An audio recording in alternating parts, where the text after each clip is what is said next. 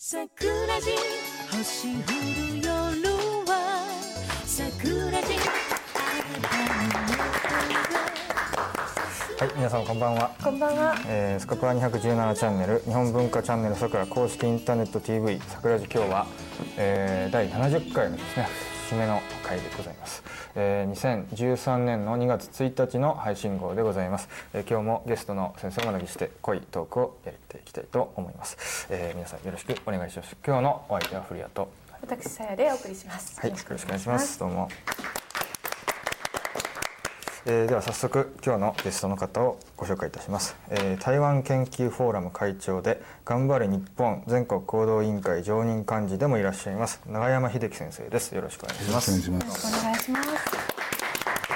えーっと永山先生は2011年12月2日の第10回の桜寺以来でございますねだいずいぶん60回ほど間が空きましたけれども1年ちょっとぶりの登場ということで今回は一人ましてたっぷり永山先生の歴史を語っていただければと思います。それからまあもちろん先生ご専門の台湾とかですね。まあもちろん大陸の方もちょっときな臭いですから、はい。そういう話もしていければなと思います。今日はよろしくお願いします。よろしくお願いします。えー早速なんですけれども、えーじゃあゲストの方に最近こんなことがありましたとか近況を聞いてるんですがどうでしょうか？はい。えーっと、あ、これ。はい、あですね。どいははい。い、この本を、えー先日、えー出版しまして、はいこれはあのあ公文そうですね。はいえ公文先生が中心になって、であとペマギャルポ先生とか、えー宮宮脇純子先生とか、オルフの大臣さんとか、イリハム・ハムティさんと一緒に、あのまあこの日本は中国をにこうして侵略されるというまあこういった本を出しまして。はいこれはあの、まあ、今お名前挙げましたようにこの、まあ、台湾人チベット人ウイグル人、えーモンゴル人、まあ、そういった、まあ、すでに至難に侵略されを受けている民族の人たちまたこれからされそうな人たちと,、えーととともにですね、まあ、要するにこのシナっていうのはもう本当に何でしょう一つの侵略の法則のような歴史法則のようなものがありまして、はい。でまあ、そういった国がやられまたやられそうになってでしかも日本もやられそうになっていると、まあ、今その尖閣問題がありますが、まあ、尖閣を取るっていうのは、まあ、あれは沖縄を取るということと日本列島全体を取る第一列島線全部取るというそういった営みですね。そうですね。ええそういったものを、えー各民族の方々と一緒にその警鐘を鳴らすということで出しまして、あのー大変、えーなんでしょうか意義のある内容になっているかと思うんで。なるほど、えまあまあ、あの一人でも多くの人にぜひ読んでもらいたいと感じてはい思っています。えー出版社はヒカルランドさんですね、はい。これいつお出しになる最近ですよね、えーとはいえー、と年末昨年のす末に出ました。あ12月えーもう書店には並んではい。るんですけども、ぜひぜひ非常に、あの読み応えのある本だと思いますので宮内先生がおいでになった時もね、そうですね。紹介されてましたけども、ええそうあそうです。かはい、はい。やっぱりね、もうアジアの、ね、全土をこうなんか股にかけてこう書いてあるやっぱり本だそうですね。当当事者の方々がこう書くというのは非常にそうですね。あのすごくいい信憑性のある。ところそうですね。だから本当にあの今日のチベット明日の日本とか言いますがそれは実際本当だなということがこれで分かると思います、あと今回あの去年の9月に中国共産党がその尖閣、えー、と長魚島白書というものを、えー発表しましてですね、はい。世界中に、えーああの尖閣は至難のものだというそういった、えー宣伝を文書を発行したんですけどもそれ全部この全部、えー論破するというか反論。いかに嘘反論というかですね、まあ、これ全部でたらめだっていうことを、まあ、暴露もしていますんで、はい。ですからそういう意味でも、えー読んでほしいし、まあ、これから日本人もシナの主張に歩調を合わせる人たちも随分出てきてますんで、えーじ実際これ騙されないためにも、えーこれそういうところも読んで合わせて読んでもらえたらと思ってます。はい、ということで、えーっとこう文雄先生が先に編集されている象徴でございます、はい。い、ろんな方が書いてるということでヒカルランドさんから出ております。はいね。はい、こんな感じですね。ありがとうございます。はい。じゃあ、えー、さやさんの方何かございますか？はい、あ、はい。えっ、と、あ、じゃあ、あの。今回あの三浦先生三浦小太郎先生って、はいはいはい。あの前にはい。桜地にもおいでいただいたはい。先生ですけども、三浦先生があの私の CD についてあのブログで、はい。あの記事を書いてくださって、それがすごくあのこのアルバムの中に入っている「漂白の旅路」っていう曲があって、あのその曲で祝詞とあと岩笛っていう日本古来の楽器をまあフィーチャーしてええ。作った。なんか本当にあの和の要素をふんだんに取り入れた一曲があるんですが、ええあのその曲について非常になんか深い考察を語ってくださっててぜひ皆さんにも見てもらいたいなと思ってます。あーな。るほど。三浦先生は私の本も書評してくれましてブログそうですね。本当に鋭い書評で嬉しくなりました。本当にこの場を借りてね。作り手書き手の気持ちをよく捉えてくださってる、うんもう僕が書いていただいた書評で一番心にきましたね。あはい。あともう一個あって、はい。なんかあの小雪さんがえ？あの小雪さんがあの、はい韓国で出産したっていうニュースがありまして。でまああのまあ、早くもメディアではうん。これから日本人がどんどん外国、うん。海外出産をどんどんするきっかけになるんじゃないかみたいな感じで、はいはい。非常にまあ明るいニュースのような感じでこう取り出さされてるんですけど、そのなんか日本でもそういう産後ケアをするような,、なんか韓国にある産後調理院っていう調理ってあの料理をする調理なんですけど 産後調理院っていう まあ要するになんか妊婦さんの、まあ体のケアとかねうんまあ、日本の入院期間よりもちょっと長くいられるっていうのが。の小雪さんはその韓国のその出産環境がいいから行ったってことですか？なんか番組かなんかで取材してそれになんか感銘を受けたということなんですが、まあ、結局なんかちょっと今入ってるニュースだとトラブルに巻き込まれてあの治療費と入院費を払わないで出てて結構それがなんか問題になってるみたいなニュースがあるんですがそ,、の辺の経緯はよくわかんないんだけど、こういうケアする産後ケアのセンターって日本にもいっぱいあるのに、今頃うん今更なんか韓国が優れてるみたいなうん。感じでなんか取り沙汰されてるのがうん。やっぱりちょっと変。うん。だなでも出産ってほらやたっぱり母体にも危険が及ぶような行為じゃないですか。そうですね。それなのになんで意思疎通ができない韓国に行くんですかね？本当におっしゃる通りで。わかるんですかね？韓国語がペラペラなんですかね？わからないいくらケアが優れてる言われるんですかね？って言っても、産後にチゲ鍋とか出されてもちょっとあの体にきそうな気もしちゃうし、うん。そうですね。女性としてちょっと気になったニュースでした。えなんでわざわざそんなとこ行くんだろうね。そのそもそものきっかけが知りたいですよね。まあ、ご本まあねご本人の自由なんでそんうなん。それをどうこうっていうよりは、うん。あのメディアがやっぱりうん。これから韓国で産む人が増えるんじゃないかみたいな報道をうん。こう後追いでしていくっていうのがやっぱり変だし、うん。家に産婆さん。とか呼ん。だらいいじゃないですかねですね。ねベテランのねうん。うん。まあいいやはいそん。なわけでした。はい、はいあじゃあ私からですけど今日はせっかくですね永山先生が来てらっしゃるということでちょっと一つね、漫画を紹介したいんです、えーこれなんですね。もう出たばっかりの漫画ですね、えーアクションコミック、えーから出てます「駅弁一人旅、えーザ・ワールド台湾、えープラス沖縄編」ということなんですけれどもこれ原作者が、えー桜井寛さんっていう方で「駅弁一人旅」っていうもともと有名な漫画シリーズがあってそれはまあ、読んで字のごとくですね鉄道で日本全国を一周してそれで常に駅弁食ってくって話なんですよ、まあ鉄オタと鉄道オタクと B 級グルメが合わさったようなグルメ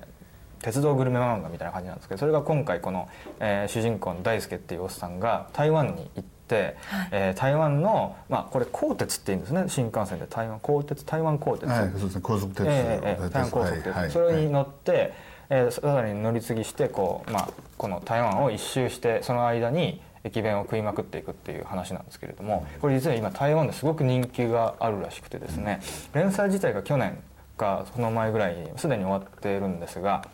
台湾ではこれが非常に台湾を取り上げた漫画ということでものすごくヒットしてるらしくて向こうのコンビニでなんかこうこれにえー、かっこつけたような弁当が出たりですね、えーとまあ、この原作者の方は向こうで有名になったらしくて彼が台湾に行ったらですねあの台湾鉄道の総裁がこう出迎えてくれたと。いやすごいですよね。だから国鉄総裁みたいな感じの人が出迎えてくれたってエピソードも入ってるんですがあの非常にですねこれ台湾を巡るだけのものではないんですよ実は、えー台湾の鉄道っていうのがね日本の鉄道の技術をはい。利用して、利用というか供与供与とか技術提供して、まあ、今でも走ってるっていうのとあと行く先々に日本の統治時代の面影があるんだっていうことをもう非常にこの好意的に取り上げてるんですね漫画の中で。でさらに台湾というのがいかにこの技術とか恩を大事にする国かということでそのちゃんと日本からの技術供与をされた車両だというその特許表示のプレートがある場面があるんですけどこれはなんかそのどこかの国と違って台湾は立派な国だみたいなちょっとシニカルなことをちょっと、え書いてたりするって非常に素晴らしい漫画でグルメ本としても面白いですよね。台湾のこうなんかすごくおかずが盛りだくさんのあ先生食べたことあると思うんですけどその駅弁とかの紹介とかで非常にですねこうあ本当にこれはなかなか稀に見る傑作というかでひ一番僕は素晴らしいなと思ったのはこの大輔って人がですね最初あの飛行機恐怖症という設定がまず親近感湧くんですけれどもあの船で台湾に行こうとするんです最初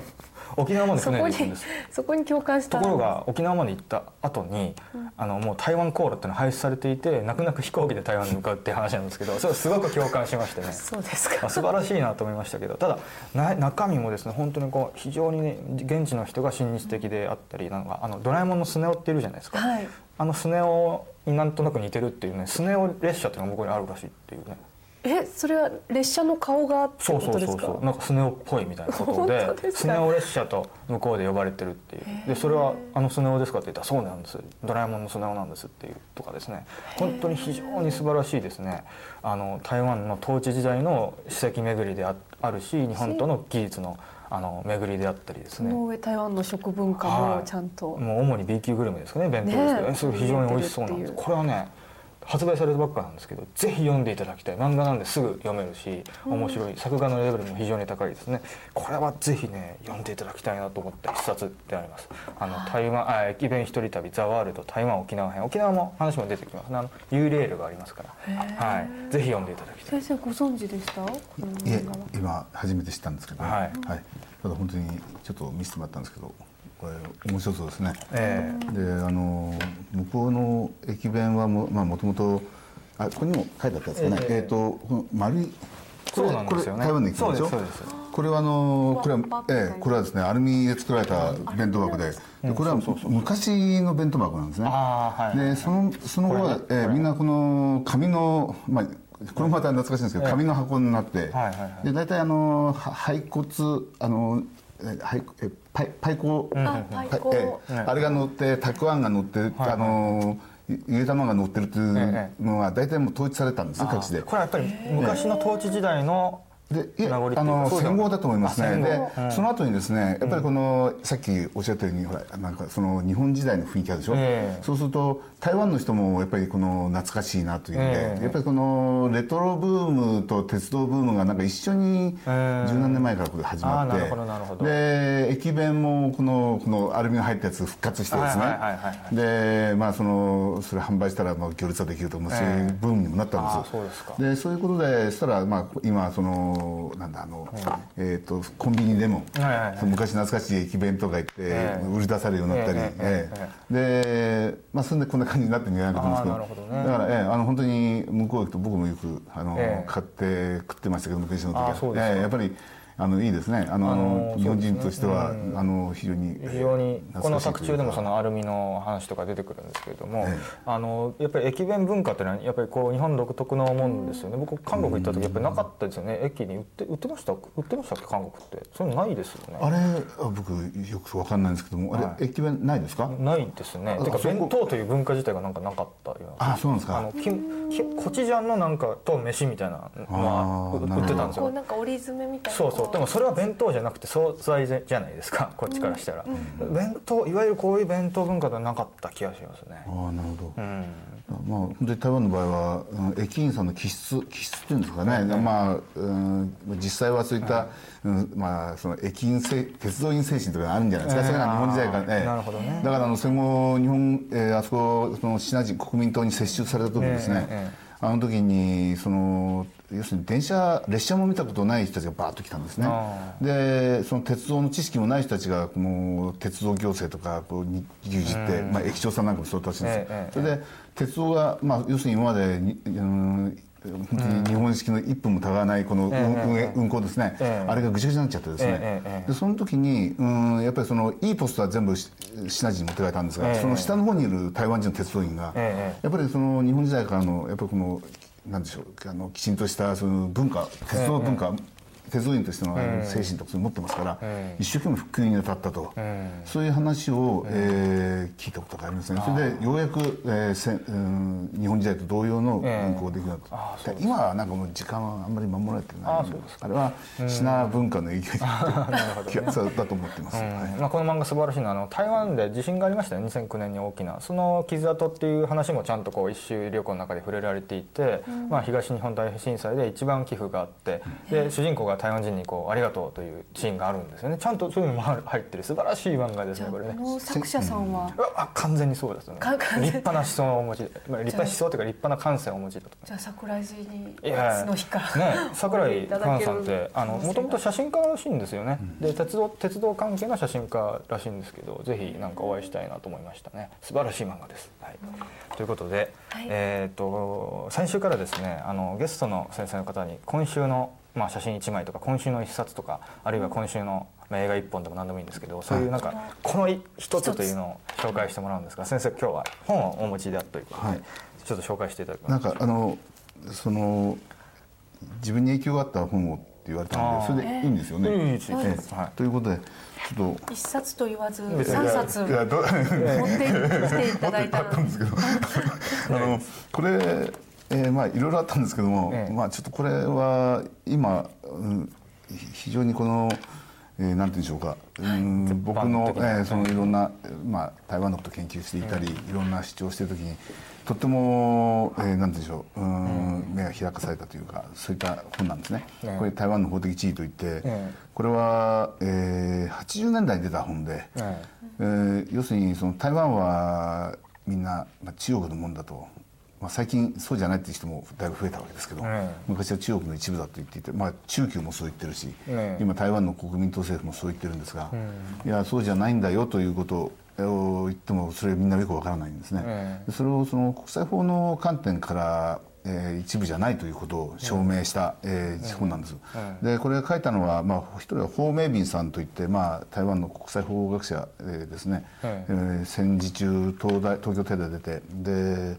えーその戦後その独立運動をやろうとして逮捕されて、でその後、えー国外に亡命し、で96年の第1回のあの総統選挙あ直接選挙の時伊はい。藤さんが当選しましたけど、はい。あの時野党の側からやっぱり立候補されました、これホーメイビンさんという方ですね。この人が日本、えーこれ東京、えーこれ東京大学出版会が出てるんですが、まあ、日本で。定価4000ですか。そうですね。おでこれもう一人は高正道さん。この間お亡くなりになった台湾独立建国連盟の主席をやられていた方ですね。このチャンネルサブにたびたびえー出られてますが。この二人が日本語で、えー書いた本なんです。ただあ。当時はこの本ほとんど、まあ、読む人いなかったと思うんですね、で、まあ、すぐ絶版になったんですがたまたまちょうど僕が台湾通うようになって台湾のことを研究しようと思って、えー手に入るものみんなこう手当たり次第手に買っていたんです、えこれどうしても欲しかったんですけどちょっと絶版だったんですがちょうど神田で一冊だけ売れ残りがありましてね。でそれ以来これ読み始めて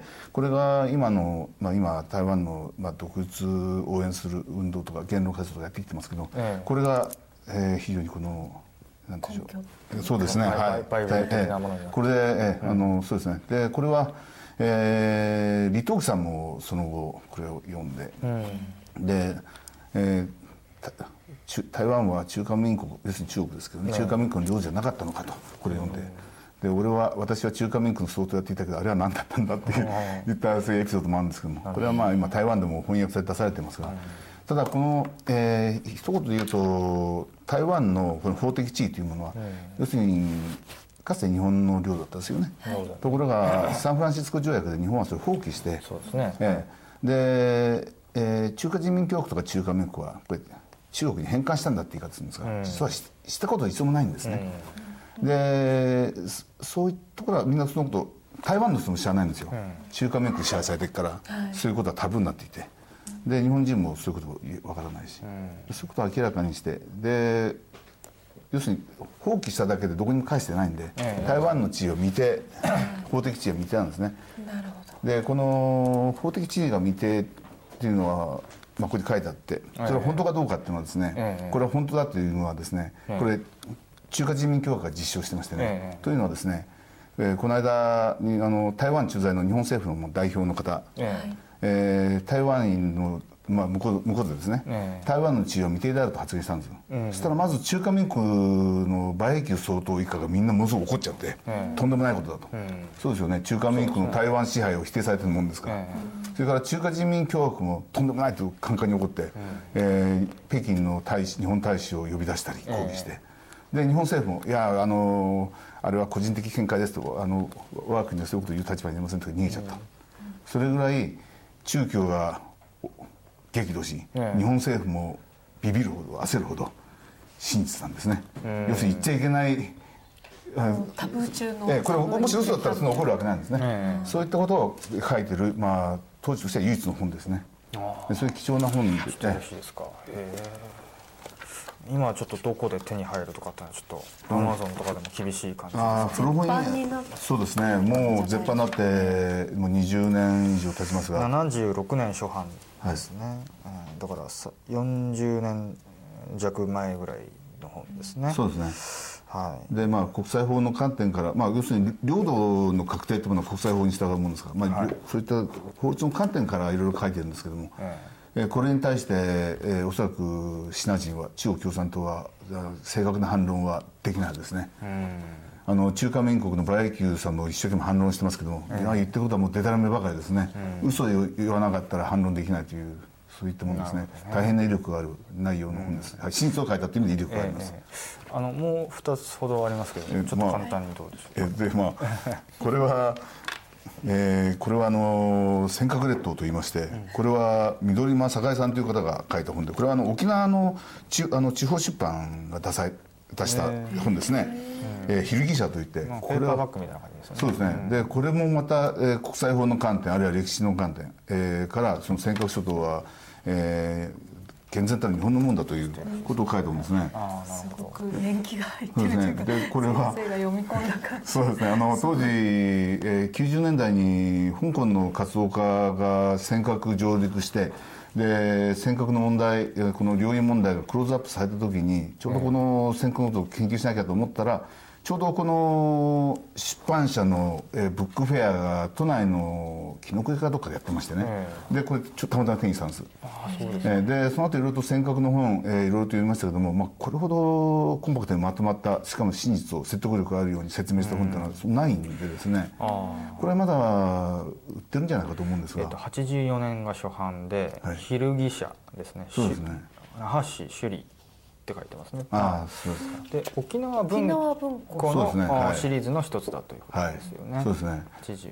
年。で当時はここまでおあの尖閣諸島の領有権の問題問題正しく、うん説明してる本はなかったと思うんですね、で、まあ、さっき、まあ、歴史と歴史の観点法律の観点から書いてると言いましたけども、ええ。まあ、少なくとも歴史の観点から、えー領有権は決められませんよってことをやっぱこれ教えてくれるわけです。シナが言ってるのは歴史の観点から一生懸命言うんですね、ええ。あと法律の観点から見るんだけど全部これはもう法律解釈を歪曲してええ。作り話ばかりやってますけども、えーそういったものを覆すほどのやっぱり威力というのがこの本にはありますですね。なるほど。えーでこのさっきの台湾の法的地位と合わせてこれはやはりこの、えーまあ、僕は尖閣問題は実は台湾問題の一部だと思ってるんです、要するに中共は尖閣取りたいだけじゃなくて尖閣取って台湾取ろう、あるいはうーん中共は、まあ、台湾と尖閣両方取って日本を取ろうというそういった、う。そうですね、まあ共闘法にしたいということそうですね。ね、でしかもそのそれであるにもかかわらず台湾の方が、あのー尖閣は俺たちのもんだと言って足並みを乱す。だからこそあの台湾にも尖閣真実を伝えたいっていう気持ちもあったもんでそれでまあ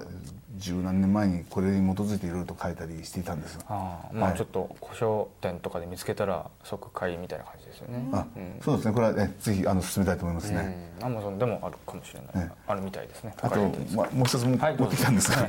これは、えー、とこれ平松茂雄先生の「中国は日本を併合する」ですね、はい。この本はなぜ僕持ってきたかというと、まあ、今平松先生の言論というものは、まあ、いろんなところでまあ聞かれ、でまあ要するに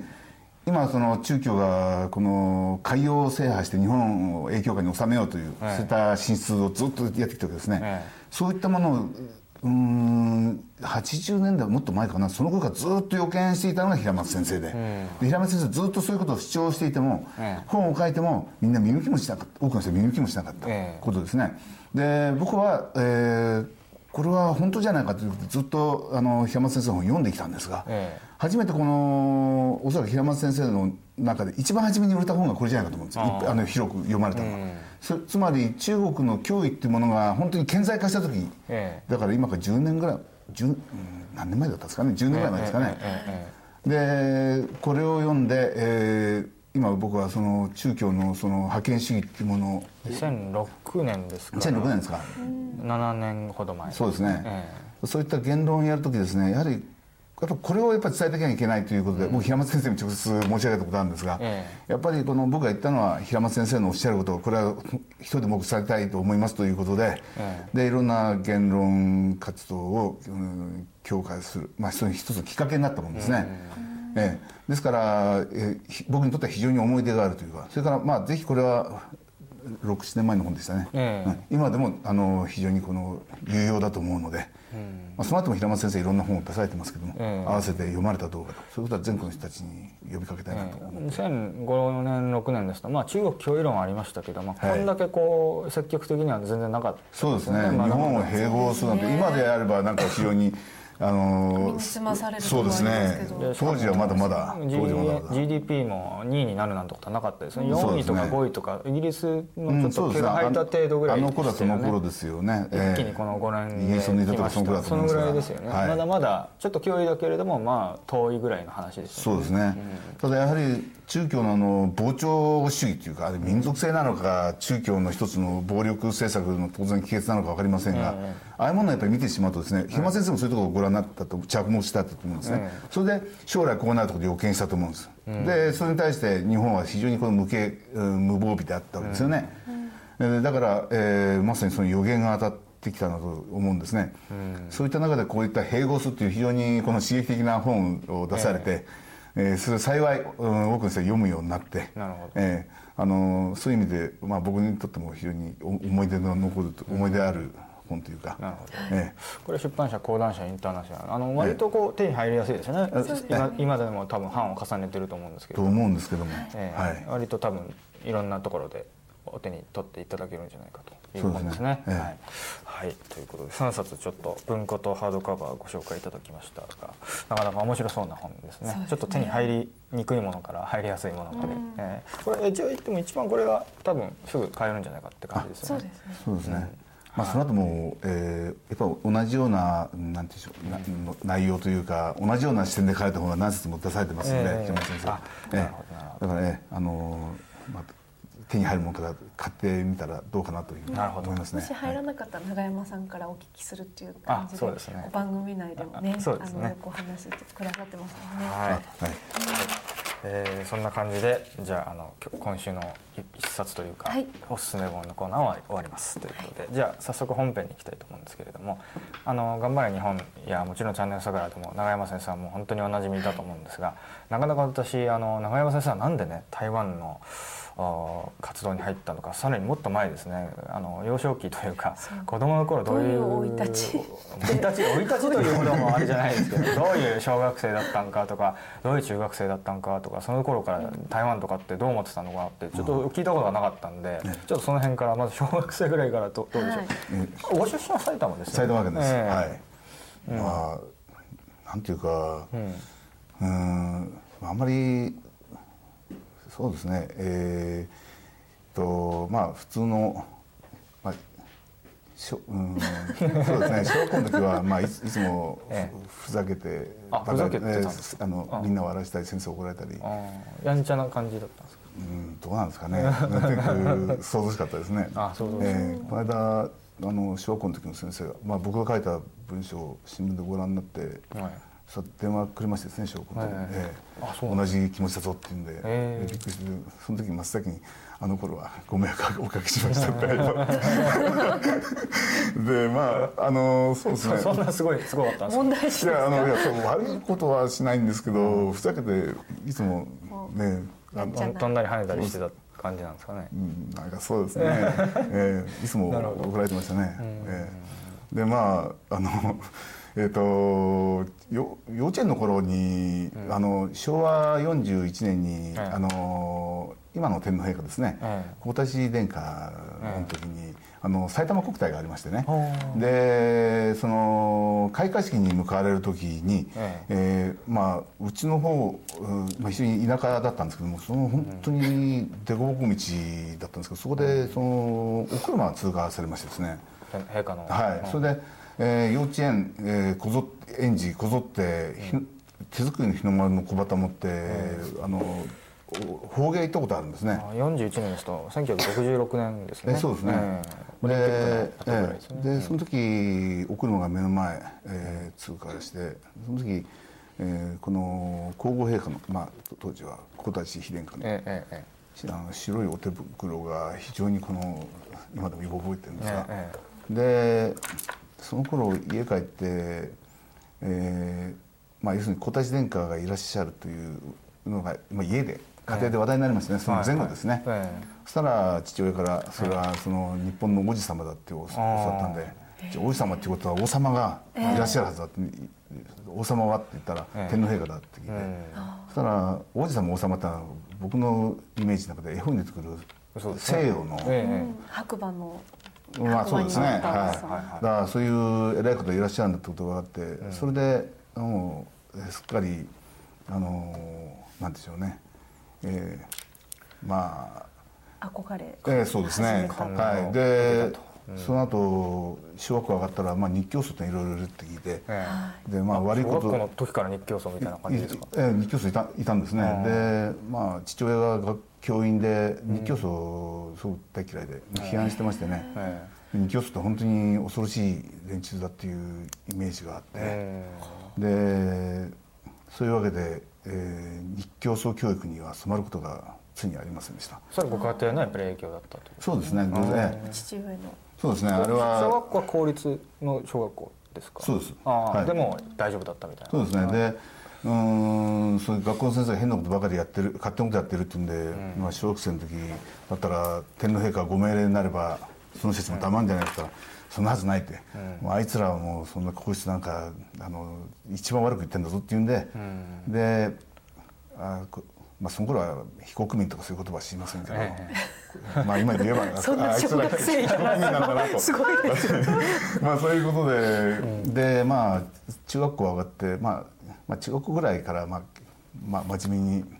えーなって真面目になったっていうか一緒ま真面目になったえーまあ、本を読んだりそれで、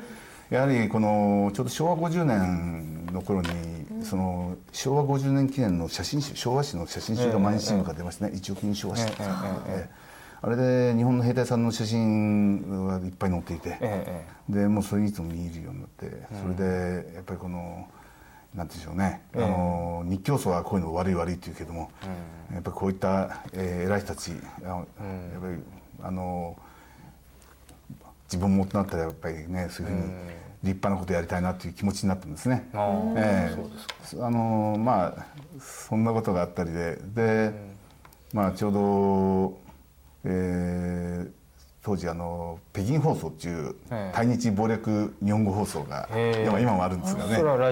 そうですね。あの頃、海外の日本語放送を聞くっていうのがブームだったもんで、へえええ。そうなんです。中学生高校生でですね、で、まあ、北京放送聞いたら、まあ、向こうの人たちがそのみんなこの、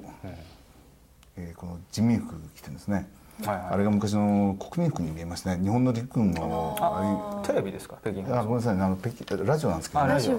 そこにほら受信報告書を送ると、ええええ。受信あの受信確認のベリカードっていうのが送られてくるんですよね。あそうなんですか。でそうすると向こう北京放送はいろんなこの宣伝の文書とか絵とかいろいろ送ってくるんですね、えでそれを見て向こうの人民がこの本当に日本ちょちょうど日本はねこの大敗したええ感じだったけど向こうはきちんとしたなんかねピシッという背筋そうそういう絵ばかりだったんでそれ嘘だって気づくまでもう一度数年かかるんですけどね。でやっぱりこのやっぱりこのシナとねあのやはりこれを日本は昔戦争したけどまた一緒になればえ。またいいアジアを作ったらどうかっていう。あ大アジア主義みたいな感じですかあそうですね、えで大アジア主義は大学入ってから、そういった、うん、関心があったもんですから大アジア主義という、まあ、そういった方面、えーいろいろと本を読むようになって、えなるほどなるほど。えあでこ高校の時もまあそんな感じです。ええそうですね。ただあのーあんまりこの外を出たことないんですね。あのー埼玉県その駅がない地域で。そそんなことないじゃないですか。あの当時あの駅に出るまで結構時間かかるところで。川越の方ですか？川口の中に鳩ヶ谷市っていうのが前ありましてね。今は正面吸収されたけええ今はそこに今は駅があるけど昔はなくて。あそうなんですね。ええまあ、まあ映画館よく通ったんですけどその時はもう、うん、あので駅までまず30分走自転車で走って。それからそれからあの JR に乗ってとそれから30分かけて東京行くって感じで。だからあんまりそういう外のあんまりなんですよねしゃ分かんなかったですね。ただ本を読んでいろいろ読んだんで高校生の時ですね。いろんなそういう関心を持つようになってで大学は東京だったもんですから。大学は法政大学そうです。ん。えその頃って学生運動とかってどうでした？ああのすごいです？いやもう当に終わったんですがただ法政大学はあの、えー中核がいっぱいいて、ええ。えーなんですか？いろいろバリケード作ったりなんとかってやってましたけども、えー一般の人たちはあんまり相手にしなかったですけどね。でそこでまあ僕本当にさっき言ったように世間知らずで大学行ってすぐ大学の電話帳でですね、え縦の会しちゃったんですね、高校の時三島由紀夫さんのことがとても気になっていて、えー大学生集めて縦の会やったっていうんで、んあるんじゃないかと思ってもう当にあの事件以降解解散したんですが、ええ。そんなことも知らなくて、ええ。調べてたら、まあ、見つからなかったとか、それがあるんですけど、それでまあそういうところでまあ学内でまあ同じ考えを持ったやっぱりこの国なんとかしたいと思う人と、うんうんいろいろと仲間作ったり、ええ。それから、えー他の大学の人たちとも付き合うようになって、ええ。で、まあそれはもう入ってすぐぐらいですかね？1年生とか2えー、年ぐらいと一年そうですね、えー、2年ぐらいか2年か3年そうです2年ぐらいかな入ってから。それから徐々にいろんな人と巡りまあでも合って、割と結構早いそうですね。あの高森明則さんはい。はちょうど工学院にいらっしゃって、ちょっと先輩格に当たるんですけど、あの人と知り合って随分影響を受けたですね。あそうですか。であの人はあのその民族派の学生運動をやられてましたからリーダーですから、そこのそこで一緒にい行くとか、まあ、そういうことがあって。でやっぱりやっぱりそういううん靖国神社の問題とかいろいろと関心を持ってその一方でやはりさっき言った大野主義というか、まあ、アジアとの解放とか連携とか、そういうのも一生懸命なんか随分本読んだりしてましたですね。ああそうですえか、えでそれで法律学部だったんですけども、ほうん、やっぱりこの日本国憲法おかしいっていうことで、ええ。法律を勉強する気なくなっちゃいましてですね、えそれそれであ根本ええ的にそうですね。間違ってるものを勉強するっていうのも あ何かなみたいな気そうですね。あの魅力が寄せて。であとはまあとにかく日本の明治維新の歴史とかそういう、あとは信濃の研究とかなんかえやってやってましたね。あ 変なことばかり変なことっつうか まあそんな感じでしたね。実際にこう、まあ、それはまあ日本の大学生としての勉強じゃないですか、その実際フィールドワークということを始められたのってどの辺かからなんですか？フィールドワーク。前前も聞いたかもしれないですけど実際うん大陸とか、台湾とかにっていうことって。えっと、大学生の終わりの頃に一回北京に短期留学っていうの語学の留学があって、もう行ってみようってんで、それ行ったらまあ非常にまあワイルドの世界で、割と、えー、あお面白いなってあ面白いっていうか楽しかったですね、うん。で1ヶ月行ってで帰ってきて大学出てそしたらそれから今度は1年間また行ったんです。うん。でバスが大変だったっていう話を、はい前回前回してくださいましたよはね。最初はでも友好的というかこう割とアジアの同胞だみたいな感じだったんですよね。ええあのーそうですね、まあ、向こう行って、まあ、やっぱり共産主義国なんでそういった深いはうんみんな向こうの人は情報とかありませんからね、何にも向こうの人は知らないけれども、うん。まあ、ただ一緒に同じアジア人として、まあ、この人たちと仲良く日本人仲良くなれたら面白いだろうと、そんな期期待も持ってましたですね。でまあやけに向こう行ったら性格が向こうの人とあった波長があったんですね。えあの あそうですか。ええ。で日本人よりもシナ人の友達ばっかりで、ええ。僕もシナ人の格好を同じ格好をして、え憧れの中学校の時から憧れの人民服着て。あ まあそれでいろいろやっていたんですがただやはり付き合ってみて、えーここの国の人たちと日本はやっぱり一緒になれんというやっぱり、ええちょっとうーん道徳観念が低いですね向こうの方はですね、全般的に。で随分やっぱりうん意地悪な人嘘つき。まあそれはまあいろいろと歴史背景もあって、そんなふうにひねくれちゃったのかもしれませんが、まあそういうこともいろいろ感じて、えー、と短期留学されてたのは80年ぐらいですか、ね。えっと西暦の1984年だったと思います。あじゃあまあ特に文革の後はいもうそうですね。ですよね。はい。でまあ天安門はもうちょっと前もうちょっと前ですね、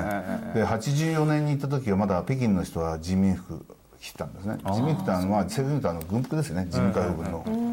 でその翌年85年にまた行きましたらですね今度も北京の人たちは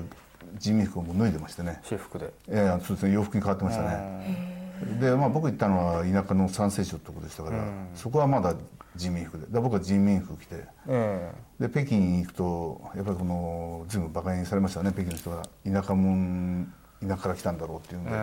まあ、そういう時代ですね。ちょうどみんな脱ぎ始めてで豊かになろうっていう向かい始めた頃。鄧小平とかのそうですね辺の時代でしたっけね。鄧小平とかの時代ですか？えそうですね。そうですね。えあのそうですね。あの雇用法さんとかですね、非常に親日の時代だったですね。日本に対する、うん、日本の豊かさに対する憧れの時代で、比較的今思えば中華思想があまり持たれてない時代、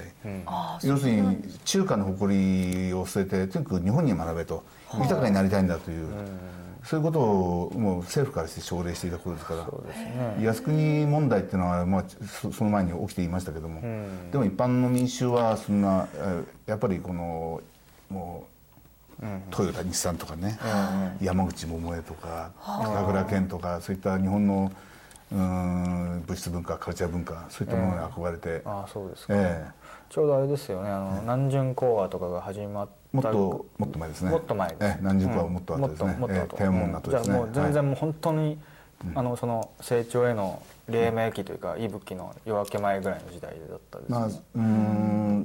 あの改革開放はもう始まっていてみんな豊かになろうとなっていて、でこれから自由化だといってその民主化だといって天安門天安門事件その後数年後に行くわけですね、その前の段階ですね、えなるほどえね。ええ。だから非常にあの向こうで日本人だからって嫌な、うん、この切られることってほとんどありませんでした、はい、えそんな時代があったん。ですありますね、中国あの共産党の幹部だったという人一人いてその人からはちょっと睨まれたけれどもあとはないです、え なるほど。で、その後まあもちろん短期ですから日本に帰ってこられて、でなでも何回も行かれるわけですよね、えっとえまあ、今言ったのは、まあ、一84年に1か月短期行って、はい。それから翌年1年行って、はい。まあ、そのふ全部ひっくるめて話したんですけど、ね。まあ、その頃ですね、ええはい。あなるほどなるほど、はい。であの徐々にその台湾の方に研究されるっていうのはどういういきさつだそれでまああの向こう行って、まあ、1年近くいましてね、か、はい。でまあそのす将来少しでもお国のために役立てばんと思って品語もちょっと勉強したりしたんですけど、え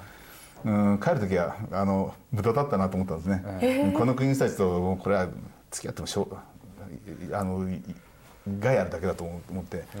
でその後その2年後ですか、えーまあ、その台湾前向きから気になっていて、で、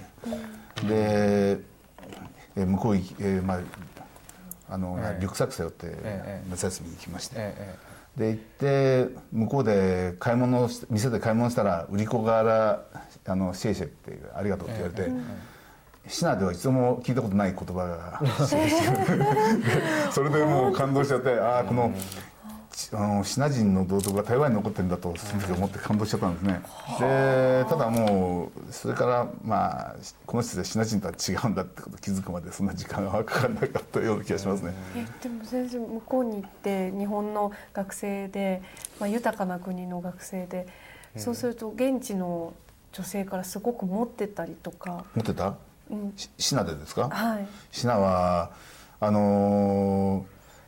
当時はやっぱり日本人というと、ええ。あのー金持ちだから、うん。娘をやりたいとか思う人は結構いたような気がしますね。そうですよねきっと、ええ。でただ僕の周り日本人何人もいたんですが、あまりみんなシナ人怖がっちゃって近づかなかったですね。怖がってたええあの非常にさっき言ったようにワイル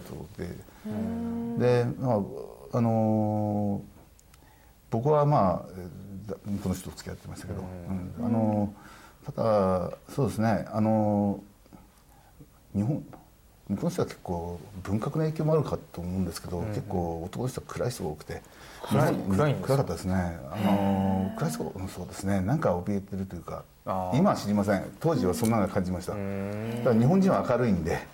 結構みんなえそうなんですか？ねコートなんか戦期を終えてもうだいぶもうバブルのね。中国人というか、まあ、わーってなんかわーって喋るイメージあの頃はねいやまあやっぱり暗かった。うんやっぱり文革の影響あっていうふうに言われましたねね。あんまり喋っても目目立つことをしてはいけないやっぱみたいな。り抑圧されてきた人たちその世代でしょ。文革って恐ろしいですね。だからその、まあ、当時の学生はまだその文革の時まだ生まれたばばかりの頃かもしれないけどそういった、うん、やっぱりそういうね。染みついちゃった。うん、ありますね。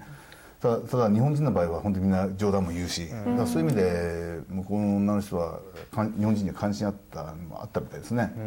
それからやっぱり日本人綺麗な格好してるしそういうとこですね。豊かな国のはい。そうです学ね生ですもんね。で今あの台湾にちょっあのバックパッカーみたいな感じで行かれたとおっしゃいましたけどそれは80年代後半ぐらいですか、はい。えっ、と86年88年ですね。88年まあ。ちょうど戒厳令がえー解除された直後その時だと思います。はい。その時にまあいろいろその台湾と大陸がち違うということを実感されたとおっしゃいましたけども、ええまずそのシェイシェと言われたことが初めてですね。それからもう全然まあ一つは風土も違うしやっぱり人間が違いますしね。それからやはりもともと日本の領だったっていうのは知ってましたんでそういう視点でやっぱり見たらやはりそういった日本時代の名残というか日本人とのこの何でしょうか。人々の文化と価値観の近さっての。はすぐ分かりましたしね。あの要するにシナと全然違うもんですからすぐ分かるんですよ。まあ全く違いました。あもう全然違いますね。それは違います。はい。あのー要するに日本人に見えるんです台湾人は。で日本の田舎に見えますね。風景から人々のうんなんていうんでしょうね。その暮らし暮らしというかまあうんいでたちから何からいろんなものを見てですね。これはまあお大勢の人あ当時はみんな言ってましたね。日本の田舎に来たみたいだってみんな言ってましたけどね。そういう世界ですよね。でそれですっかりもう好き好きになったというかね。そうですね。そんな感じです。それで毎年行くようになりましたあそこから毎年そうですね。か。はい。じゃあもう90年代はもうずっと行ってそうですね。まあ、まあもちろん今でもそうなんでしょうけど、ええそうですね、うん。で台湾研究フォーラムっていうのはどういう経緯でできたんですか？それで台湾行ってで台湾のことを知ろうってんで、まあ、さっきちょっと言いましたが台湾に関する本手当たり次第買いましてですね手に入るものは。でまあ、今ほど点数多くなかったんですけども古いあの古書も含めていろいろ買いました、で、まあ、さっきの本も含めて台湾は、えー、至難のもんじゃないってことを、中華人民共和国のもんじゃもちろんないし、ええ。中華民国の支配っていうものもこれはどうも不法なもんだってことを気づいてきて、でまあ要するに台湾独立運動の絶対理論にも触れるようになった要するに、まあ、そういうことがあって、まあ、要するに台湾に対する愛愛情というか友情というか、そういうものと台湾知りたがられた人たち、まあ、ちょうど民主化始まった頃でしたけども、やっぱり台湾人の国作作られたらいいんじゃないかと応援したいなっていうのが今一緒になりましたねそういう思いが。ええで一つはもう一つはその一方で、うん、台湾のおじいさんたちと日本語で話してますと、うん。大東戦争のことを悪く言わないんですよね。で当時日本人はアジアアジアの人たちみんな日本を批判してる嫌ってるそう教わっていて、でそうじゃないんだっていう、まあ、し人も、まあ、ごくごく名口太郎介先生といらっしゃいましたが、ええー一般的じゃなかった。ええとかこれは台湾の人々のそういった台湾の人々のそのち証言を歴史証言を聞くべきじゃないかと、日本人に聞かせたいと、え聞かせることで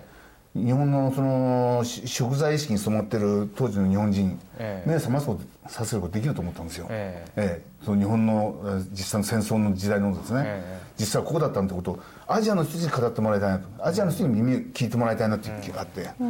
からそういった、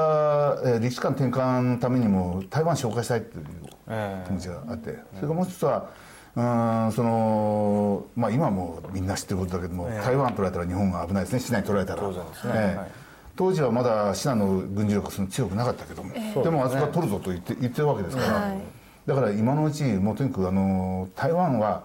要するに日本は当時中共のことばかり考えて台湾のことを無視してるっていうか無関心だったけど、まあ国交断絶ええしましたそうですね、はい。で特にそのさ左翼メディア、えーまあ、左翼メディアというかさ左翼的なね、ええ。要強的なそういった主張が日本を支配していて、台湾のことはみんなもう知らんぷり、えそれでもなんでこの台湾のこの重要性みんなが気づかないのと、だから台湾を国防上の栄養所だってことをやっぱり伝えなきゃ、そのために提携しなきゃダメだってことを伝えたいなと思ったのと、それからやっぱり何といってもあの人たちは、うん、我が国のかつての同胞ですからね。そうですね。この同胞しかも大東戦争の時みんなこの戦ってで多くの人が亡くなってるわけですから、空襲もされてますからね。そうですね、ですからそういった同胞ですね、なぜ忘れちゃうのかと、それはやっぱりこれはそういった同胞を要するに台湾無視じゃなくて台湾と仲良くすることで、日本人のやっぱり道義心というものを回復するだろうと思ったんですね、でこういったものをですね、ええ。歴史観にしても国防意識の回復にしてもそれからこういった道義心の回復にしてもこういうものを全部うん取り戻すにはまずは、ええ。まあ、台湾見見なきゃいけないんだけども、ええ。台湾に直視するにはまず中共に配慮するのをやめなきゃいけないわけでしょ、うんそうですね。うんだから中共を恐れるのやめてえ。台湾をという友友好に、ええ。またあの元同胞の人々と、えうん、握手しようと、そうすれば日本は強くなれるんだよと、誇りある日本を取り戻せるよってことを訴えたかったんだけど、当時やってる人いませんでしたから、靖国問題とか憲法問題とかいろんなジャンルでいろんな活動が行われてましたけども、ええ。ー台湾のことをやってなか人いなかったんでそうですね、ええ。あの当時の保守派の人たちだってみんな台湾は消化石の国だとかね、ええ。そういった状況でしたから、だからこれやんなきゃってことで、うんまあ、さっき本いっぱい買ったって言いますけども、ええ。そういうのを勉強しながら、えで機会があってその台湾研究フラムというのをえっ、とうん90 90、えーそうですね96年か5年かそのその頃ですね。じゃあ20年ほど。もっともっとですか？えっ、とまあもうあ10ーそうですね。か10えーそうですね。10 20年弱ぐらい。そうですね。そういうのを始めて、えうんでまあえー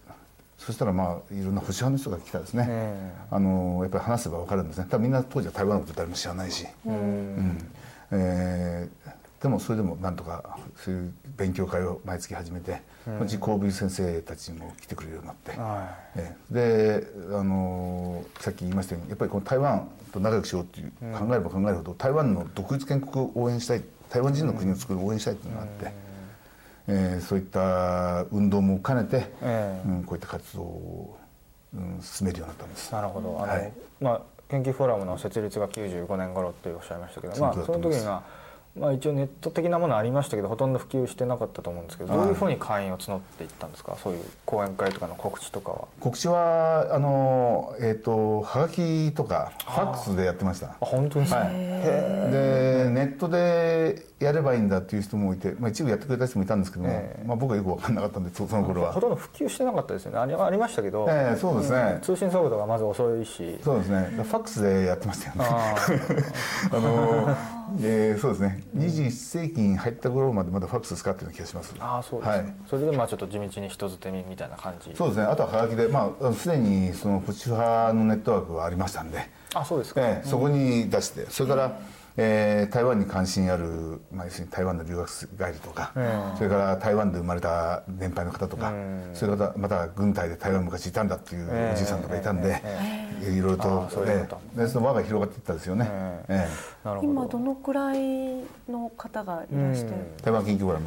えっ、と会員は多分、えーちゃんと入会えーにえー、と会費を払ってくれる人は多分名簿上は70人ぐらいじゃないかと思います。あそうええ。ただ定例会ええあの定例会で来てくれる人とか結構、あの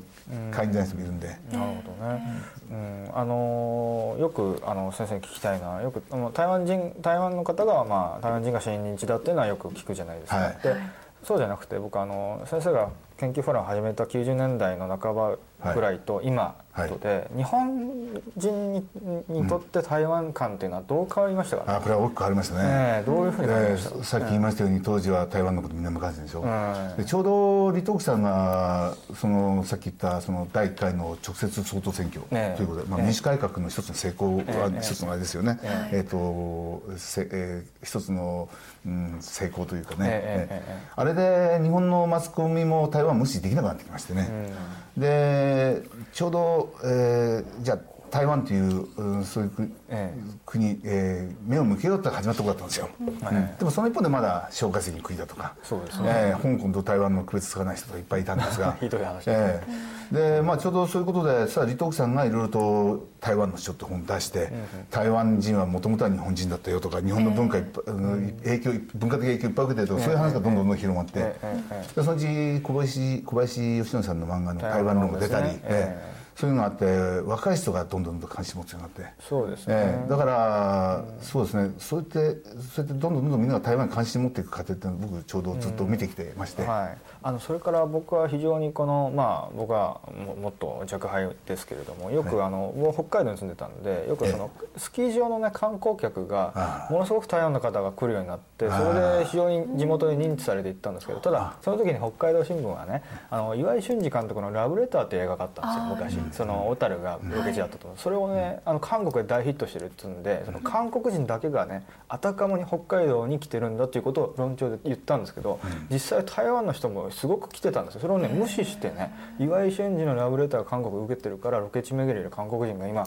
ね小樽とかにたくさん来てるんだというわけですよね。だからまあそれはともかくやっぱりその台湾でもヒットしたはずですよ台湾でも無視ね無視してる。韓国でヒットしてプサンでなんか上映会がとかっていうことを言ってたんですけど、まあ、それともかくやっぱりその観光でやっぱりこう非常にこの台湾のやっぱり経済力が上がったせいだと思うんですけど、日本に特にその台湾南国ですから雪が珍しいでしょうね。おそらね。くそれでね。北海道に大量にその台湾人の方が来られてそれは非常にこの、まあ、地元民との交流というのが、まあ、マナーも非常にいいと思うんですけれども、ええ。そういうのが始まっていったという、ええ。それが非常に印象に残ってますねそれが。あそれ何年ぐらい前それがね僕は高校生の時ですから98年とか7年。ああの頃からかあの韓国が増えましたね、ええちょうどその時日本韓国も起きてね、で実際は韓国人よりもいっぱい来てるはずなんで。すよね。ええあのですよね。は全然ちょっとけだけだうん倍ぐらい来てるんですね。それは無視無視してるわけ。北海道新聞は。あのー NHK 札幌放送局がありましてね、何年か前にこの大勢雪まつりに外国人来てらっしゃいましてやって、でで中国人韓国人、香港の人とかやったんですけど、台湾人いなかったんですね、でそれ聞いた仲間がで、ねうん電話したのかな講義。でえ。え僕も電話しましたら、そしたら「いやこの台湾っていうとその中国大使館からクレーム来るんですよ」なんて笑ってるんですよ、NHK が。でそれちょっと問題にしましてね、はいええ。えで、まあ、向こうもその悪気はなかったんですけど、ええ。もう要するに日本人は台湾無視しても別に中国を怒らせなければいいんだっていうまあ当時はね。罪の意識がないんですよ。だからあのそういうことも平気でやってしまうわけですね、そうですね。でだからその当時は、えー今中国人中国から来る観光客多いんでしょうけど、当時はもうはるかにダントツはあれでしたから、うん。はい、なぜそれをね言ってやらないのかって思いましたね、雪まつりも毎年ね札幌開かれますけどずはい。っとね、韓国と中国っていうんですよね。台湾って本当はいいるんですよ。いっぱい台湾の人あのいるのに。あれあれを中国人にしちゃってるんですそうそうそう。それを中国に、大陸中国にしてるんですよね。そうですね。あいえ中国の台湾とも言ってるんですよ。ああなるほど。そっちの方そですか。う。あの中国本土と香港それから台湾全部中国。ああ全部ひっくるめて。中国だと思っちゃう。ねそれでやっちゃうんですよ。本当は違うもんじゃないですか、ええそうですね。ね、はい。それをひっくるめて中国からのというふうに台湾の、あれは本当はあいるのに、まあ、伝えなかったわけですよね。今はだいぶ変わりましたですよね。あそうですか。今もう、ええあのあれです。もん大歓迎ですよ台湾のうんもちろんだってそれれがいないと成り立ちませんから、そうですね。えそのやっぱりこの95年ぐらいから20年弱ぐらいでやっぱりこう台湾のまあ経済力が上がって日本がちょっと不況で停滞したイメージもあるのでやっぱりどうしてもお客さんとして見なければならなくなってきたというのもあると思うね。日本側が。そうですね。え3年前フジテレビで、あのえー、と半年間くらい、はい。あのよ夜9時55分か5分間くらいのなんかはい。ドラマを台湾人だけ、うん。台湾人と日本人のうん出演者で、あ見た見た見た。ありましたよね。女性がえっ、となんか女性が日本人だったっけ女性が台湾人か。で、はいはいはい。あと脇も割と台湾人の方が多くてで主主役の男性だけが日本人だったんですけど、うんなんかそれその半年間だけずっと毎日放送されてたんですけど、なんかあんまり話題にならなかっそうですね。たあちょっんですよと夜でしね。たよね。深夜もうちょっと遅かったかもしれない。深夜帯だったはずですよね。なるほどそうそう。であああいうのを見てるとなんかやっぱり明らかに、うん。あの大陸の方と骨格から、ねあの、ね顔立ちからうんうんうんうん。本当に小粒な感じで、そうですね。あのうん。キュッとこうね、中心に顔が集まってるっていうか、なんかいやいい意味でいい意味で。すごいあ全然違うんだなっていうの分かったけどあれを一体台湾のドラマだと見た人がどのくらいいるのかなとか、ああそうですか、うん、フジテレビでしたけどね。うん。まあ割とおっしゃったように本当に今までの日本の台湾感っていうのはあの中国と一緒くたにそうですね。まあ、香港はまあブルース・リーとかジャッキー・チェンとかいるからちょっと別格かもしれないけど、あのーえっとですね昔、90年代ぐらいまでは、台湾ってのはええ。男性天国って言われたでしょ、日本の観光客は女の人はあんまり行かないんですよね、えで2000年頃から、えー例えばその日本の航空会社が女性に優しい台湾とかいうキャッチフレーズで、女の人も行きましょうグルメでとか、マッサージとか、ええ楽しめますよっていうのを始めたんですよ、ええその前は例えば僕はあれですよね日本で夏休みどこ行くんですかって女の人に聞いて、ええ台湾って言ったら、えうん、嫌な顔されることもあったんですよ。ちょっと怪しい意味にそうそうそういう人いっぱいあったんですよ、うんところがやっぱりそういう女性が行くようになって、で台湾の良さっていうのも分かってきたり、ええ若い人がですね、やっぱり極めつけはこの間の震災の時の、ええあの義援金ですよね,、もうあれはあれがあったために、まあ、その後尖閣のトラブルもありましたけどもまあ多少ありましたねでも尖閣のトラブルあってももうみんなそのあれは国民党政府がやってたことだっていうんで、そうですね、ま、前のこと起こらないんですよ、それだけ今その台湾に対して関心すごく強まってね。だから今はですね、あのすごくいい雰囲気だと思いますね。そうですよね。で台湾の人も日本が振り返ったっていうんで喜んでますし、そその前はねよくね台湾人の片思いって言ったんですよ。し信じたけど日本は振り向かないって。今日本人が振り向くでしょ、俺言ったらこっちだともっと確認するじゃないですか、今そういったあのシーンがいたところで見られるらしいですよ、あのーここ5年ぐらい10年ぐらいですけどその韓流というね馬鹿げたことを持ち上げて、こう韓流のなんかこう居酒屋とかできてるじゃないですか、ところが結構今台湾料理のお店とか多いっちゃ思いません？ああそうですね。そんなことないですか？結構台湾料理特集とかもあるし。そうですね、あの台湾やっぱりテレビのグルメ番組の影響もあるでしょうし、えもう一つはやっぱりその今まで台湾料理ってもし日本で市民権なくて台湾人がり日本東京東あのこっちでレストランやってもですね、ええ。中華料理って言ってたんですよ、あうん、で、まあ、似てますからね、えーところが今台湾料理っていうのが着目されて台湾ならではの料理を出すようになったり、えそれから、えー日本にいるシナ人が台湾料理のが人気ありそうだっつうん。で勝手に台湾料理やるのもいたり、それはー何でもかんでもパそうクっちゃって。ですね。だからそういう意味ではあの台湾という一つの食文化というかね、シナとまた違ったもう一つの、えー別の国という認識が徐々に印象が印象ですかね、広まってるのは良かったといいと思いますよね。まあ、あとえいろんな、まあ、こんだけネットの時代ですから、まあ、自分が台湾に行ってこんないいことがあったとか、まあこんな美味しいところがあるっていうのは非常に拡散されたっていうのがね大きいですね。ネットの力大きいですね。すごく大きいですね、ええ。やっぱりあの一つ大きいなと思ったのが台湾でもコミックみたいなのやるんですよね。日本のあのアニメとか漫画とか。それがまあ非常にこの、まあ、日本のそのファンからしたらまあ非常に嬉しいわけですよねそれは。だって我々の国のファあのアニメのファンが向こうにいるわけですから。あコミックマーケットですね。であー。の即売会ね。あごめんなさい。略してました。ああっちはすごいですよ、あの日本の漫画家の人ずいぶん動いてサイン会やったりですね、ええそうなんです。あと何あれ、ま、漫画博っていうんですか？なんかあそんな感じですんかあるんですよね、ええいろいろ毎年やったりね、あのすごい人気みたいですね。そうですね。だから、えあの日本のユーザーも割とこの、まあ、日本ではちょちょっと正直著作権法違反なんですけど向こうの台湾の動画かなんかですぐ出るんですよねアニメがね。だから違法本当は違法なんですよ。ダメなんですけどもそれで結構台湾台湾の動画を逆輸入みたいなのが違法違法なんですよ。ダメなんですけど、まあ、そういうので割とこう非常に台湾というのがネットの中でこうガーッときたと、まあ、それからやっぱり小林さんの台湾論というのは大きかったと思いますね。非常に非常に大きかったと思います、ええあの台湾論はですね、ねあの日本の若い人たちあれ見て、ねね台湾目覚めたでしょ、ねえでた当時台湾行ってもですね、あの本見てきたっていう人がいっぱいいたんですよ。ああそうですか。ねところがあれは台湾でも出ましてね、はいはい。ねしあの向こうの言葉で、ええでそしたらですね、あの国民党がどんなに台湾に対して悪いことをやったかっていうことを、はいはいはいそうですね。当時向こうの若い人は教わってないんです、あれを読んで気づいて、ええで国民党焦りましてね、え批判しようと思っても全部書いたの事実なんで批判できなかったんです、ええその中に出てくる台湾の人が、従軍慰安婦は強制の、えー強制連行はなかったっていうシーンがあるんですね、それを目につけて向こうの台湾人のシナ人勢力がわーっと騒ぎましてね、もう本を焼けとかもうもういやいやいろんなねトラブル起きたり、国会でも話題になって、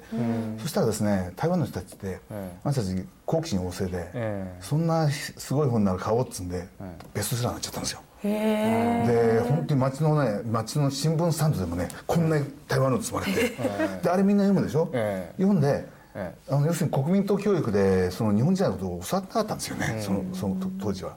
で若い人たちそれ読んでで家でお父さんとかおおじいさんに行くんですね「これ本当ですか?」ってそその通りだ」日本時代こうだったんだよ。よかったんだよ」ってやるでしょ、で日本に対する認識が改まったんですよ、で小林さんの戦争論日本の子供たちが読んで、おじいさんやお父さんに聞くでしょ、昔はこうですかって、さあそうだよって言うでしょ、あれとそっくり同じことが台湾で起きたんですよ、で台あの日本に対するそういった、うん、親近感若い人たちの親近感、それが強くなって。いやもうあれはもう非常に大きいですそうですね。非常に大きいと思いますねそういったその台湾の歴史を知ろうということで、台湾人意識のこ高揚につながるでしょ、え台湾人意識じゃあ台湾人とは何なのかというと、どうしてもそのシナ人と比較になるんですよ、でシナ人と比較するとねいや我々はもう文明上だなって、でその時なぜ上かというと、日本時代に近代化の歴史を受けたかってことが分かってくるんですよ、そうすると台湾人意識が高まるってことは、え日本に対する理解も高まる、それから親日感情の高まりにもつながるんですよ、にあの親日感情っていうか親日感情は昔からあるんですが、日本に対する理解が深まっていく、そうでその一方で反シナ感情が高まっていくんですね。あのあれはもう台湾論って漫画はあのもうはっきりとあの統治時代の、まあ、50年間というのが、あの日本人と台湾人の,、まあその同胞であったことをもうはっきりと書いて、まあ、それからそれが連綿とね途切れることなく続いているんだっていうもう非常に素晴らしいね。もう名著だと思います本当ですね、実際に作者が台湾へ旅行して実際にで向こうへ見聞きして、ええ。いろんな気づいていく過程を書かれてるでしょ、ええええあれはあのまだもちろん売ってるんですよね。もう当然ええあれは本当に多くの人にあれはもう、ね。あの僕は大学とかの時に読みましたけども今の、今の高校生とかね中学生とか読んでいただきたいなと思いますね、うん、素晴らしい作品だと思いますね。そうですね、ん。まあ、当時はその中国教育を受けた向こうのエリートの人たちですね、まあええ、僕と同じ年の、まあ、当時30代かな、えー向こうでやっぱりあの議論になりましてね、ああなたたちは台湾人はみんな台湾論を支持すると思ったらお間違いだぞと、うん。やっぱり言ってくるわけですよ。あうん、でとか彼らは歴史を知らないでしょ、うん。だからねああいう人たちにもあのやっぱり日本人は、まあ、あれもう10年経ってますからある程度意識が変わってるかもしれませんけどね、あのそういう意味ではねあの一つの、なんていうんでしょう。うーん、えーこの一つの問題提起をしたなと思いますね。えあのさっきあの台湾人から見ると、まあ、に対日間はまあちょっと片思いだったとおっしゃいましたけど、えまあ、今ちょっと振り返振り向いてちょっといい感じですけど、まあ、最近さっきちょっとちらっとおっしゃいましたけどね、はい。まあ尖閣でちょっとああいう小競り合い的な、はい。的なことがあったんで日本側からするとちょっと台湾はまああの総統もちょっとね、はい。あの国民統計のはい。人ですだから、はい。ちょっとこう台湾の最近の対日感情というのは変化があるんじゃないかとちょっと恐れてる部分もあると思うんですがそれどうどうでしょうか最近、台湾台湾側からそうですね。あの、反日感情は高まってないですね。高まってない。高まってません、はい。えー相変わらず親日の国だし、ええそうでしょうね。えーはい。逆に、うん、今その馬英九政権、まあ、その対日関係どうするかと、日本との関係を悪化させるとアメリカとの関係も悪化することになりますからね。ね。はい。かといってシナの方は一緒に反日一緒にやろうと圧をかけてきて、そうですね。えどうしようかということで揺れ動いているようですけども、ええ。ただやはりその反日を前面に出すとですね、やっぱり有権者がやっぱり許さないというのもあると思いますね。でも馬英九政権自体は別に反日というわけではないですよね別に。えーそう。経済的に連携を取りたいというだけなんでしょうか、それともゆくゆくは、ええ経済的それから政治的にも、あの安全保障面でもやっぱり日米関係とは表裏あまああの、あの国を持って日米同盟ですからね、だからその日本と仲良くしなきゃならないっていうのは大前提であるんだけども、ね。はい。ただ今までのように、やっぱりあの人はもうシナ人シナ出身の人で、でしかも反日意識の強い人、うん。おそらく彼の周辺もそうだと思います、どうしたってこうやってこので心の中では今は台湾人意識がこう高揚してますが、なんとかしてシナ人意識に変えたいわけですよ昔みたいに、そういう思いがあって。で向こう台湾でこのシナ人意識を払拭する時の手段が反日なんですよね、抗日戦争の歴史とかそういうのを取り出さざるを得ない、だからあのやはり日本に対して冷たいというか、まあ、そのええ。まあ冷淡ではあるということですよね、そうですね。あのそういった、えーそう表現としてはまあソフトにしてるのかもしれないですけど、あのとにかくあの人たちの意識はあの非常に日本像あると思いますね。あある。ありますね、ええ。政権日本を馬鹿にするというかなんつうかね。分日みたいな。ありますね。ええ。分にしたいけどしきれないっていうもどかしさもあやるりたいけどできないな。それ感じますよでもあの台湾総統選挙って次いつでしたっけ？えっ、と3年後ですね。その時はやっぱり交代ありますよね、そうではない。あある。だってね、うん。すごい僅差だったん僅差ですよね。ものすごくそうですね。まあ10%以内ぐらいですね、あのーやっぱり選挙のことはねやってみないと分かんないですがね、えー支持率も拮抗してましたですねこの間もね、ただそれは、うん、どうなるかっていうのは全然分かんないですね。その時に、どれほ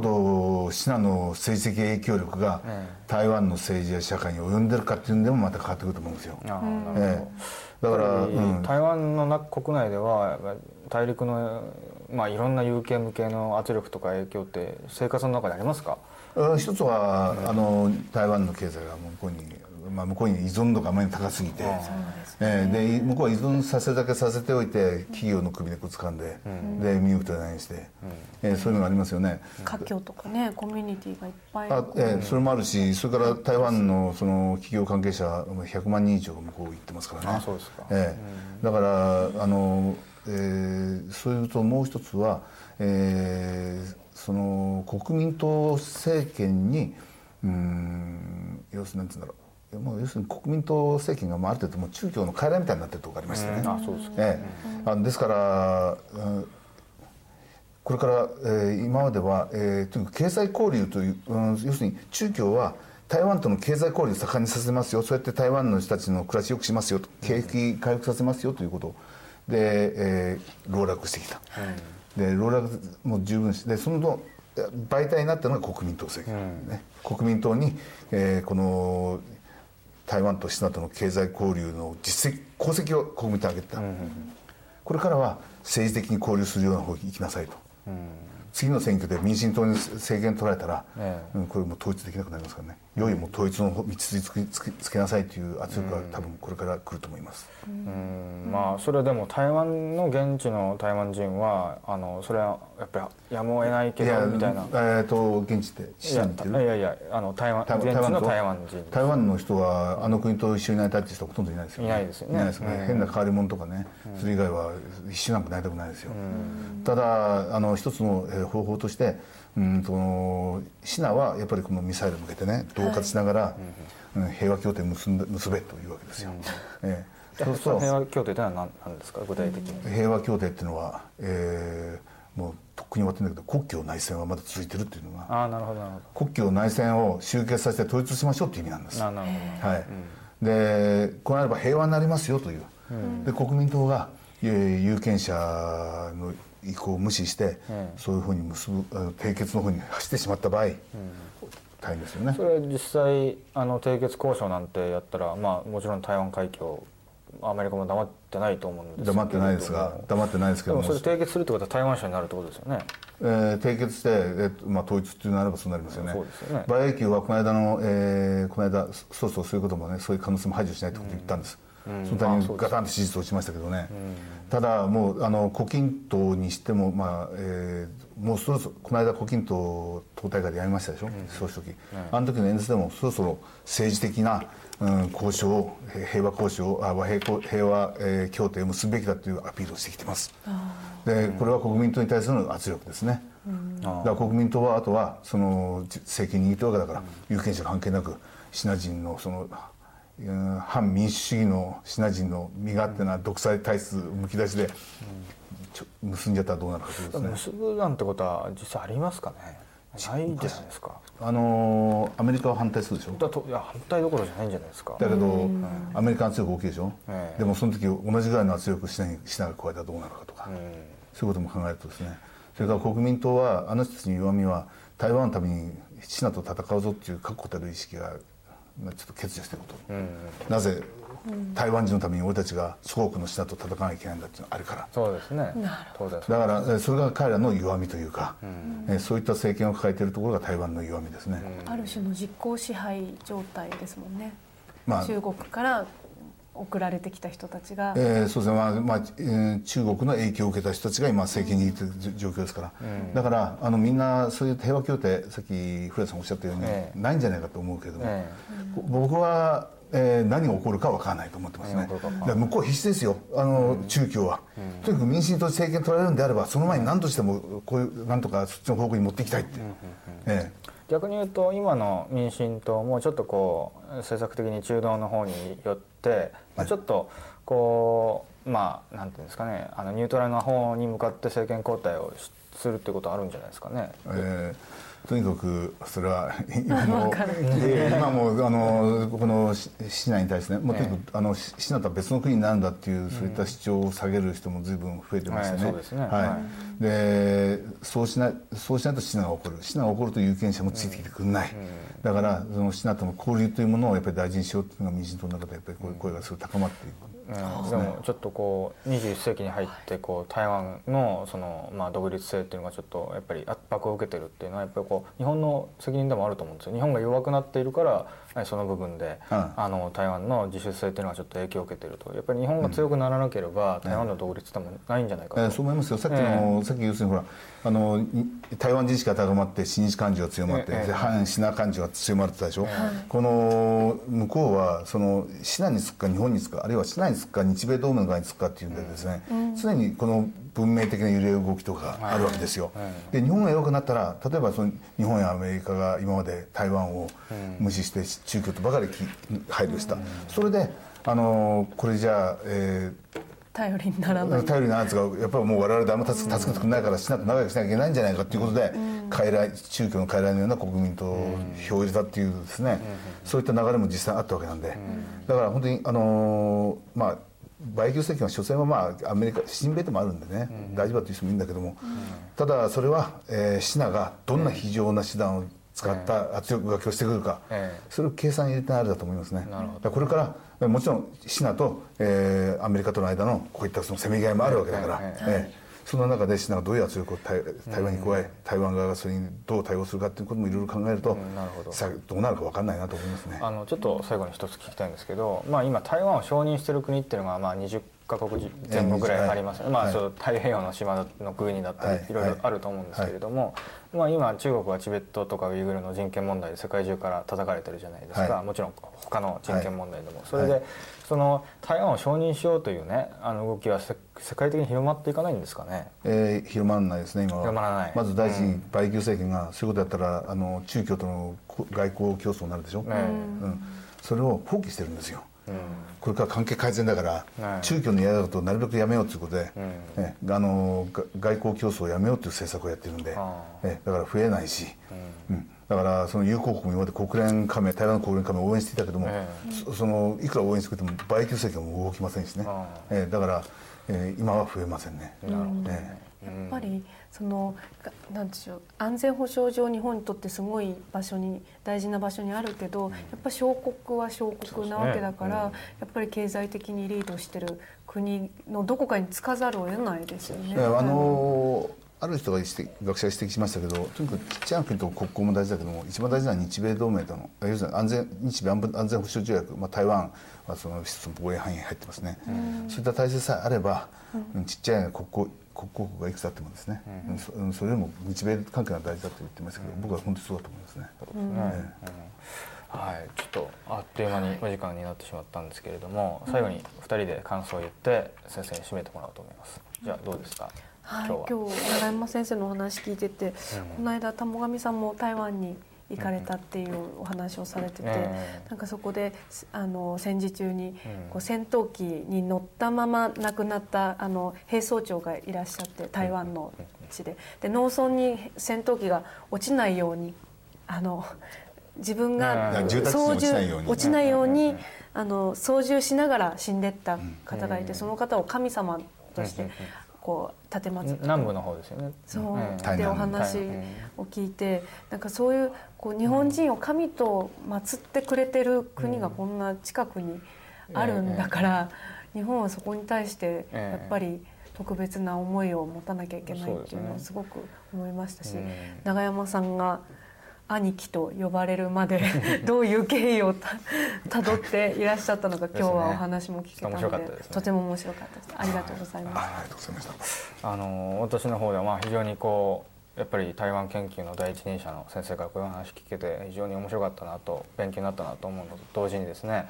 っぱりこうあのやっぱりカルチャーの面とかか見ていてもですね台湾人の漫画家さんとかですねあのいろいろいるんですよ中国人の漫画家いるし韓国人も漫画家いるんですけど台湾人の漫画家さんとかアニメーターさんが最も日本人の感性に近いですよね絵のタッチとか話の構成とか。でもう本当に文化圏が日本と同一というほどではないかもしれないけど本当に非常に近しい関係にあってですね、でよく台湾ピクシブっていうあのお絵描きサイトがあるんですけどぼ僕は見るだけなんですけど非常に台湾人の方が日本語であの日本風のもう本当に日本人とそんなたがわぬような絵を描いて投稿する例がたくさんあるんですがどこでこういうのを勉強するのかなというふうびっくりするぐらいですね。全く日本人と同じような感性の、えーカルチャーの文化を生み出していると。でこういうのはもう本当にですね、まあ、我々からしては本当に嬉しいことですしよね。でこれがもし万が一ですよ、まあ、平和条約なんかさっきおっしゃいましたようにね締結されて台湾省なんてなってしまったらですよ。こうやっぱりこ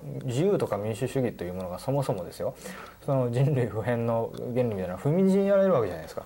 ととと同時にその日本的な文化圏もやっぱり失われていくわけですよね。こう身を削られるわけですよね。それはもう絶対にこれはあの感化できないなというふうに思いましてですね。やっぱりこうそうですね、その文化はお金じゃ買えないですうん本当です。一度やっぱり失われちゃうと、日本の航空技術みたいな感じで例えば今中国が台湾を省にしたらやっぱりそれ断絶しちゃうんですよねそこで。それでいや50年後に解放されてやっぱり日本精神だっつっても多分ないんじゃないですかね。大臣されて、それはもう絶対人類的な不幸だと思いますから、これはもう何としても防衛戦というかそのためにやっぱり日本があのデフレを脱却して強い国に復活しないといけないなというふうには思いましてですね、はい、じゃあ先生感想を最後に、そうですね、まあ、今台湾取られた取ら取られたらっていう話だったけど、ねえ。台湾取られたらあの台湾周辺の海は全部避難の海になって、でも台湾台湾周辺の海って日本の周辺の海でもあるので、ええ。あの日本は本当に属国ならざるを得ないですから、だからそういったものを反対する、えー台湾は台湾人の国だっていうそういった声をですね、もうちょっとこう、えー保守派の人、えー一つの日本を守るためにもですね、声を上げたらもし上げてみたら、台湾の人から大変感謝されると思います、ええ親日でしょ、だからこれほどやりがいのある一つの運動の形もないかなっていうのも思いますんで,、ね、そ